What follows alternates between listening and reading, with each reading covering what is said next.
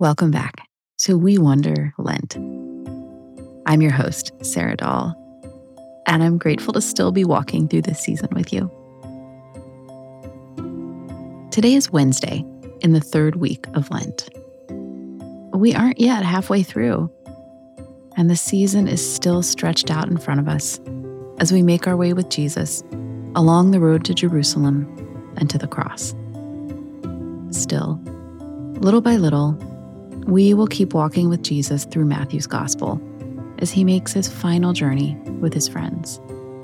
Along the road, we will listen to his words and imagine that we are there with him, that he is speaking directly to us. And we will keep paying attention each day to what we see and hear and feel. Because every day is different. But every day we still need to meet and listen for God and all that is happening to us. I wonder what we will notice as we listen to the same words over and over all week long. I wonder what we will have to say to God. I hope that you can listen every day this week and let these words begin to take deep root in your heart. And I hope you can picture this season as a journey with Jesus and come close to him as his time on earth grows short.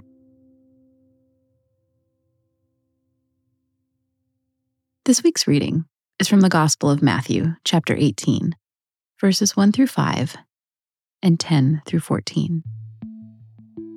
Jesus' friends have begun to understand who Jesus is a little.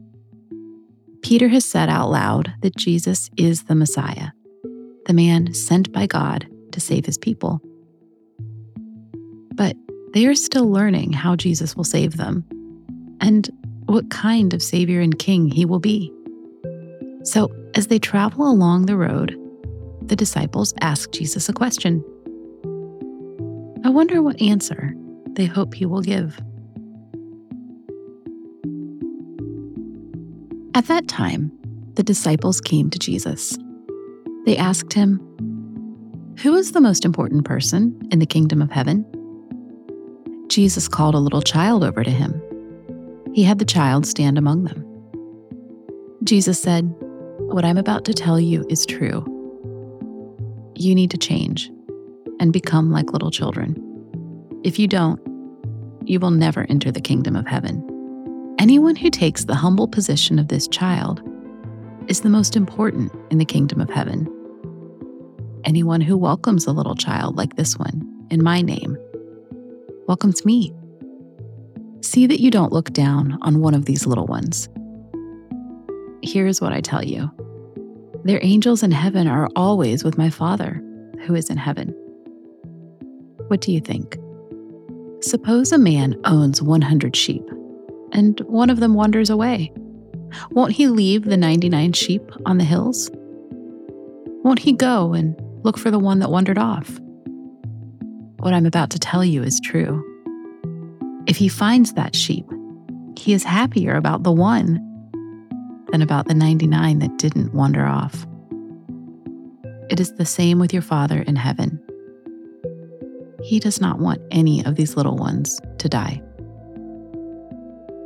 The word of the Lord. Thanks be to God. Take a moment and imagine that we are inside this story.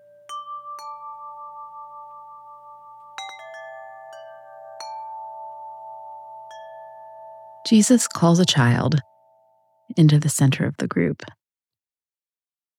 How do I picture this child?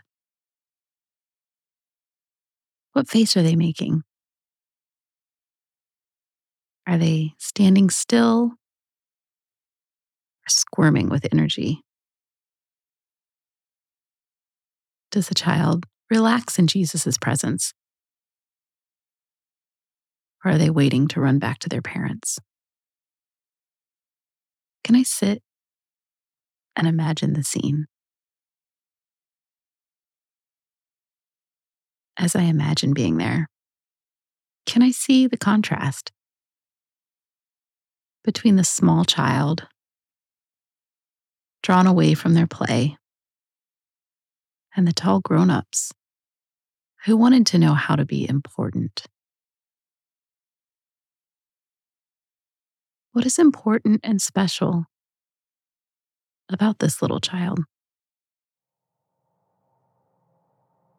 Now, can I pay attention to my feelings as I imagine myself standing with the disciples, listening to Jesus answer? Do I sometimes want to feel especially important or great? Have I tried to be more important than other people today? Or have I felt unimportant and overlooked? However, I find myself, how does it feel to hear Jesus' words about who is important right now? Jesus tells his friends, You need to change and become like children. Children are small. They live in a world controlled by others who are bigger than them. They depend on grown ups to meet their needs. I wonder how Jesus wants me to change and become more like a child during the season of Lent.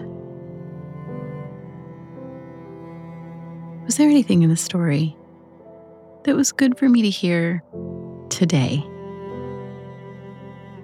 And can I say thank you to Jesus for that? Was there anything in the story that was hard for me to hear today? And can I talk with him about that? What do I need God's help with? as I sit with these words today. Can we end by talking with God about what we have seen and heard?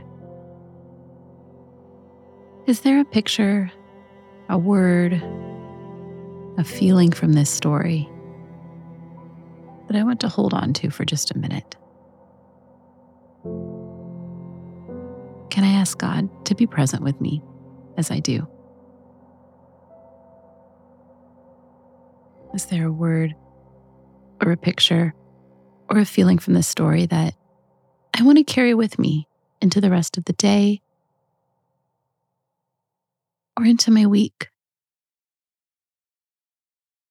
And can I ask God's Spirit to go with me as I do? Will you pray with me? Jesus, you welcome all of us as your children.